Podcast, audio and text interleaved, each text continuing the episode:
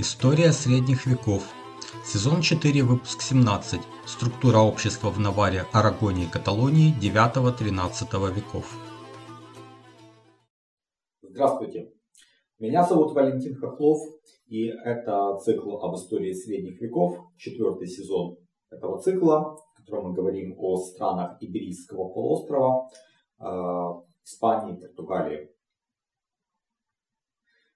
Мы рассмотрели уже достаточно много и Вестготский период, историю Леон, Кастилию, их исторический контекст, затем Наварру, Арагон, Каталонию. И вот в этом выпуске поговорим о структуре общества и немножко о правовой системе этих королевств. Прежде чем перейти к, собственно, этому выпуску, я хочу в очередной раз напомнить, что с 24 февраля 2022 года произошло вторжение путинских войск на территорию Украины, где идет война уже с 2014 года, которую Россия развязала, аннексировав Крым и захватив части Донецкой и Луганской областей. Война продолжается, также воздушные тревоги, также обстрелы ракетные. Опять же, я нахожусь не дома, я нахожусь в относительно безопасном месте, насколько это может быть безопасным. Но, тем не менее, вас призываю, если у вас есть желание и возможность, присоединиться к моему сообществу на сайте Patreon, patreon.com/val_khochlov, и подписаться на мой канал YouTube, который можно найти по моему имени Вал Хохлов. Кстати говоря, на этом канале я начал выкладывать свои воспоминания, размышления о жизни общества в 80-е и 90-е годы. То, что вы, если вы не жили в это время, можете, в принципе, найти в интернете, но на YouTube практически нет такого. Есть тексты, текстовые ресурсы, в которых люди пишут о той эпохе, но вот я решил изложить уже свои воспоминания. Но вернемся к нашему циклу. Говоря о структуре общества на северо-востоке Иберийского полуострова, Альтамира и Кривея неоднократно подчеркивает промежуточный характер ее между королевствами Астурия, Леона и Кастилия, с одной стороны, которые находятся на севере, северо-западе, и королевством франков, с другой стороны, которое, соответственно, находится там, где сейчас находится Франция. Каталония, которая 450 лет вообще формально входила в королевство франков, в некоторой степени восприняла уклад жизни и правовые обычаи, характерные для Франции. Но мы их подробно рассматривали в первом сезоне, поэтому я делаю отсылку на вот именно первый сезон. Но это только частично. А, конечно, в остальном в Каталонии сохранились также обычаи, которые существовали во время Вестготов.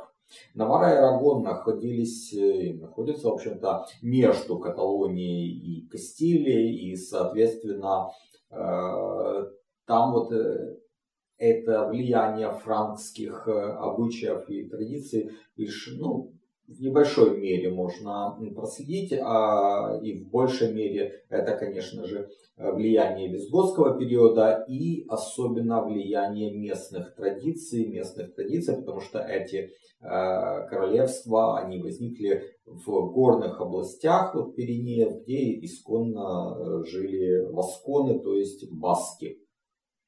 Говоря о Каталонии в раннем Средневековье, в первую очередь следует сказать о том, что тогда,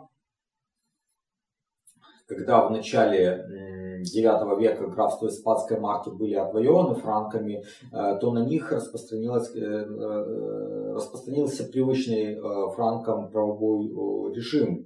Франки, как завоеватели, имели преимущественное право на перераспределение земель. Но нераспаханной земли, в общем-то, было довольно много. Речь шла, наверное, как вот я предполагаю, об освоении новых земель, а не о том, чтобы отобрать и переделить уже существующие земельные владения, которые там из римских времен еще существовали. И в Каталонии существовал на то время режим персонального права, безусловно, как и, в общем-то, это характерно для раннего средневековья. То есть в чем заключается этот режим, что каждый народ живет по своим правовым обычаям на одной и той же территории. То есть там делаю отсылку к первому сезону, где примеры разбирались очень детально про обычаи персонального права. Соответственно, в Каталонии это были франки, которые жили по своим законам, были вестготы, у которых продолжались правовые обычаи свои, и ибероримляне, но на самом деле уже вестготы и ибероримляне, в принципе, у них произошла унификация, то есть это та же Вестготская правда, и мы, кстати говоря, говорили очень подробно о ней во втором сезоне, ну а со временем эта Вестготская правда превратится в Фуэрохузгу, в как бы обычное право этой земли. Как королевские чиновники, графы отвечали за распределение земель и два типа земельных пожалований. Ничего тут я не открою нового. Это аренда на условии выплаты оброка или же ценза. И аренда на условии несения определенных повинностей. То есть это бенефиции или феоды. Ну, собственно, бенефиции, они в феоды и превратились. И пожалованные ими люди должны были некоторые повинности отбывать за эти пожалования, ну, в первую очередь, воинскую повинность, несение воинской службы. А вот те, кому давали цензовые земли, по всей видимости, превратились со временем в крепостных, то есть, что такое вот пожалование земли на как бы условия выплаты оброка. Это, в общем-то, и есть, ну, по сути, крепостное право. И вот что пишет Альтамира и Кривея в данном случае. Класс крепостных. Ну, в данном случае не имеются в виду личные рабы, которые тоже существовали. Именно вот класс крепостных ведет свое начало от оброчных крестьян, держателей графских, алодиальных и коронных земель. Здесь я сделаю примечание, что короли также передавали свои земли на условии выплаты оброка, не только в качестве феода. То есть, как мы видим из этой цитаты Альтамира и Кривея, крепостные были лично свободными людьми, и он подчеркивает отличие от, собственно, рабов, которые держали, то есть арендовали в данном случае земли у их конечного владельца. Ну, алот – это частная собственность, и владелец земли, он владел на правах частной собственности. Также король, можно сказать, был алодиальным собственником всего королевства. И третий вариант, упомянутый Альтамира и Кривея, это аренда у бенефициарного собственника, то есть у феодала, ну, в данном случае у графа. Ну, когда вот речь идет об алодах в данном контексте, то это земли, которыми владели на правах полной частной собственности, и мы это видели в других частях франкского королевства той эпохи, и во время распада Каролинской империи, это конец 9-го, начало 10 века, владельцы алодов стали, ну, подвергаться притеснениям. То есть, грубо говоря, у них есть собственность, есть много желающих их там пограбить или каким-то образом ущемить. И им надо было обращаться за помощью, за защитой к людям, у которых была военная сила. Это что-то типа рэкета в конце 80-х, начале 90-х годов в нашей стране. Так вот, как и в случае постсоветских стран, естественным выходом было найти такого своего рода крышу. А кто мог ее обеспечить? Ну, это те люди, у которых были военные дружины. И обычно это те же графы, как, в принципе, такие наиболее крупные представители. Сначала короля, а потом уже феодалы, независимо де-факто от него. И как раз в это время графы-то и становятся феодалами, если мы вспомним первый сезон. Так вот, владельцы алодов достаточно охотно шли под такое покровительство. Они передавали свою землю феодалу, например, графу, чтобы тут же получить ее обратно, но уже не как алод, а как бенефицию. И они должны были уже в пользу графа осуществлять некоторые повинности. Ну, или отрабатывать там, скажем так, барщину, то есть становиться крепостными. То есть мы видим, что в Каталонии все обстоит точно так же, как и в других частях королевства франков. И за подробностями отсылаю к выпускам номер 16 и 17 первого сезона. Политическая власть в Каталонии с конца IX века сосредоточилась в руках графов. Их было несколько, как вот мы помним из предыдущих выпусков. Изначально там было 4 графства, потом больше. Но к концу XII века можно сказать, что графы Барселоны консолидировали в своих руках практически все каталонские графства. А в Наварре и в Арагоне, как мы помним, власть сначала принадлежала роду, да, ну там двум ветвям рода. По всей видимости, еще из традиционных кланов, но опять же отсылаю к предыдущим выпускам, где разбиралось происхождение энакоаристы. Ну и лишь к началу XI века можно судить о том, что возникают в этой части Иберийского полуострова государственные институты. Особенно это актуально, конечно же, в правлении Санчо Третьего Великого, или же Санчо Третьего, когда Наварра стала доминирующей силой среди христианских королевств Иберийского полуострова. Королевская власть там была уже довольно крепкая и куда более прочная, чем в той же феодальной Франции. Формальная выборность королей, кстати говоря, в Наварре сохранялась. Монарх должен был считаться со знатью в делах объявления войны и заключения мира, но имел полную судебную юрисдикцию в пределах королевства. В Каталонии же было не так. Власть королей Франции, она номинально существовала. Хотя де-факто графы, конечно же, действовали как независимые правители и имели судебную юрисдикцию на территории своего графства. При этом суд, по традициях германцев, вершила община в лице своих представителей. Их собрание Альтамира и Кривея называют Мал-Маль Плацитум Юдициум. При этом он пишет, что во времена Карла Лысого, то есть в середине IX века, эти собрания судили вестготов по их законам, то есть по Фуэрохузгу, хотя на территории испанской марки также в тот момент полностью действовали и капитулярии франкских королей. В Наварре и в Арагоне, также и в Каталонии, была распространена практика издания хартий, которая определяла правовой режим отдельных общин, в первую очередь городов. Ну, это знакомый нам Фуэр. Граф Боррель в 986 году подтвердил хартию Кордона. В 1025 году граф Беренгарий Раймунд I подтвердил вольности жителей Барселоны. Но, правда, неизвестно, были ли они предоставлены именно этим графом, или граф просто подтвердил то, чем горожане пользовались и до того. Но это было оформлено в виде хартии. Древнейшим известным фуэро в Наварре и Арагоне был Фуэром Собрарбе. Это сборник правовых норм, относящихся к привилегиям знати, и, возможно, как раз вот для графства Собрарбе это было примерно то же, что и кутюмы во Франции, во французских графствах. То есть сборник правовых обычаев. Переходим к высокому средневековью. В высоком средневековье Наварра была наименее феодализированным королевством. Структура общества в целом напоминала Леон и Кастилию. Здесь также была высшая знать, которая называлась точно так же Рикос Омбрес. Ниже них по уровню в благородном сословии были инфансоны и кавальерс. Рикос Омбрес подлежали суду лиц, равных им по положению, имели право представлять в своих замках убежище всем преступникам. Кроме того, Рикос Омбрес были освобождены от уплаты подати и так далее. Короли обычно передавали им право разбора второстепенных дел, но при этом сохраняли функции верховного судьи за собой и также право апелляции. Фактически Рикос Омбрес в своих сеньориях пользовались почти полной абсолютной властью, однако юридически все же это не были феодалами. Существовало, конечно, сословие духовенства и третье сословие. Это лица, которые были лично свободными, но не благородного происхождения. Вот его численность как раз возрастала.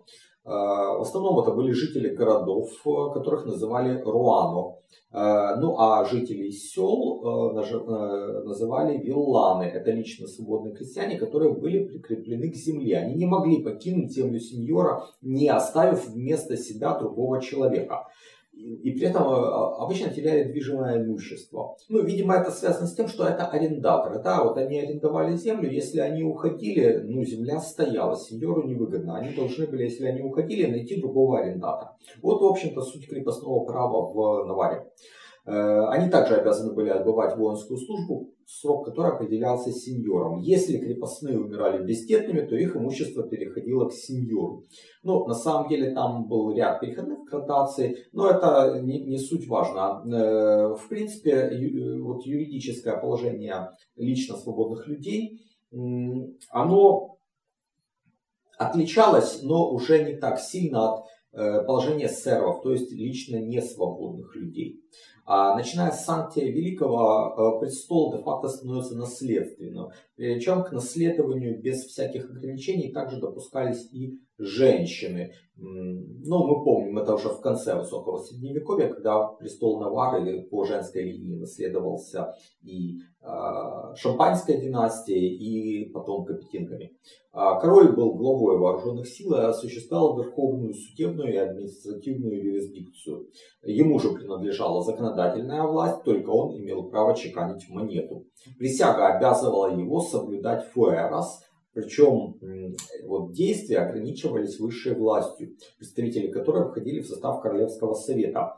Территория страны делилась на округа административные, которые назывались мериндады, а во главе их стоял чиновник, который назывался Мерино. Ну, Меринос — это, наверное, множественное число. И, собственно, это вот исполнительная власть королевства. Они разбирали дела виланов, сбор податей, исполнение судебных приговоров и так далее.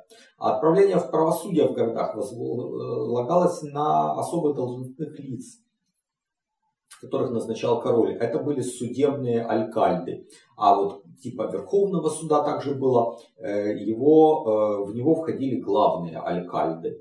Однако компетенция этих судей распространялась только на виланов в сельских местностях и руана в вольных городах. Дворян же судил непосредственно сам король и коллегия в составе трех рикос омбрес или инфансонов.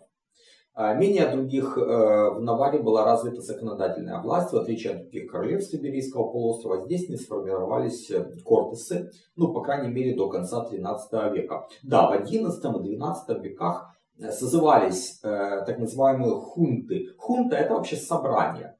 Вот. Но там была только знать, на них могли присутствовать представители городов и духовенства. Однако подобные собрания происходили только в исключительных случаях в связи с чрезвычайными событиями, ну, например, в случае избрания короля.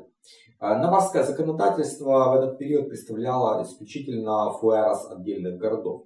И унификация законодательства произошла довольно поздно, но хотя вот есть мнение, что вот это было произведено в правлении Теодевальда I в 1237 году.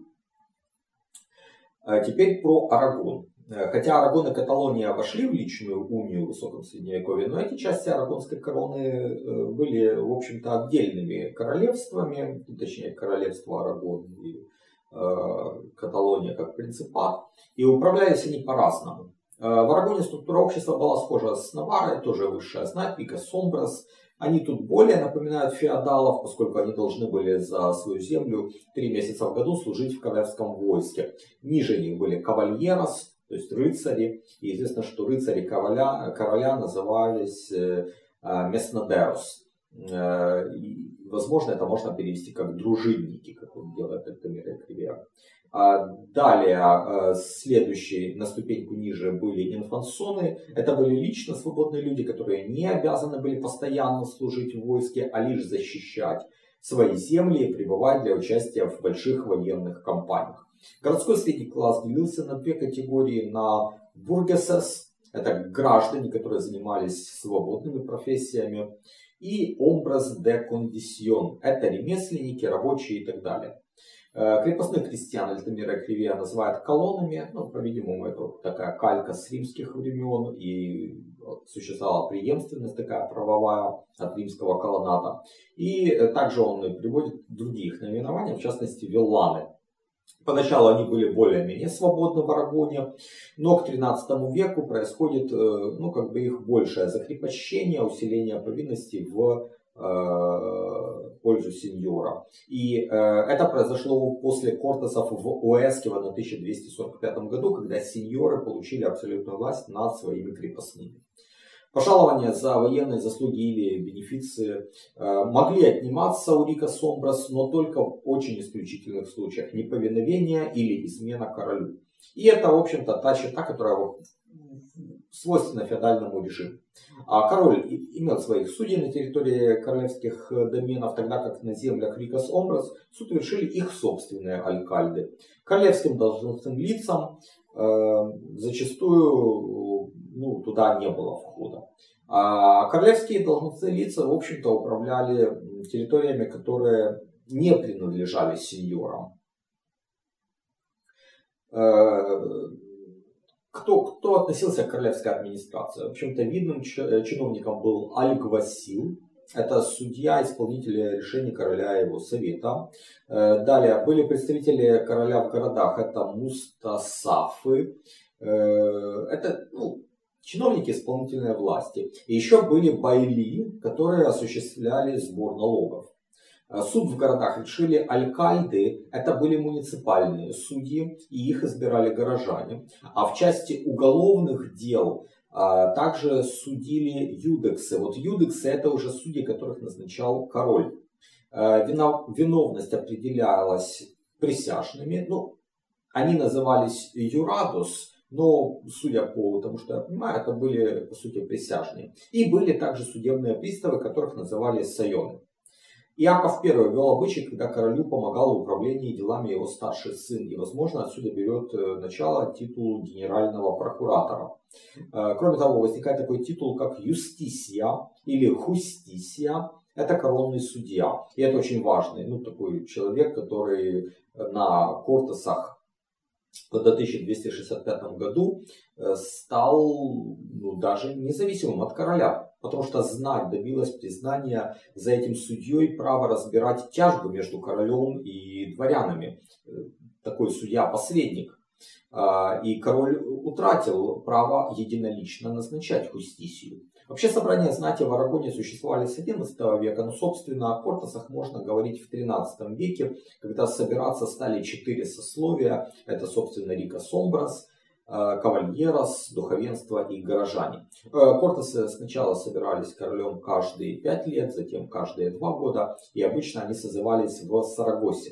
А в Каталонии и Валенсии были совершенно отдельные свои кортесы, но также иногда во всей Арагонской короне созывались объединенные кортесы. Собственно, кортесы Арагона разрабатывали проекты законов, принимали присягу короля, приносили присягу наследнику трона, разбирали судебные дела об оскорблении короля, и также в их компетенцию входило согласование вопроса денежной помощи королю. Назначенная кортесами постоянная комиссия следила за расходованием этих собранных общественных средств. В XI-XII веках основная часть законодательства в Арагоне — это фуэрос отдельных городов, но к середине XIII века Иаков I осуществил большой проект по унификации законодательства королевства. И, наконец, третья часть — Каталония. Структура знати в Каталонии отличалась от других королевств Иберийского полуострова. Как и во Франции, наиболее такие крупные феодалы — это графы, изначально чиновники королевские, которые управляли там в крупных городах. В середине-конце IX века они постепенно стали становиться собственными феодалами, не чиновниками, а такими, в подлинном смысле, феодалами. На ступеньку ниже стояли виконты, это вице-графы. Средний слой знати представляли вальвасоры. Вальвасор — это тот, кто имел феод, который равнялся, по крайней мере, 5 рыцарским.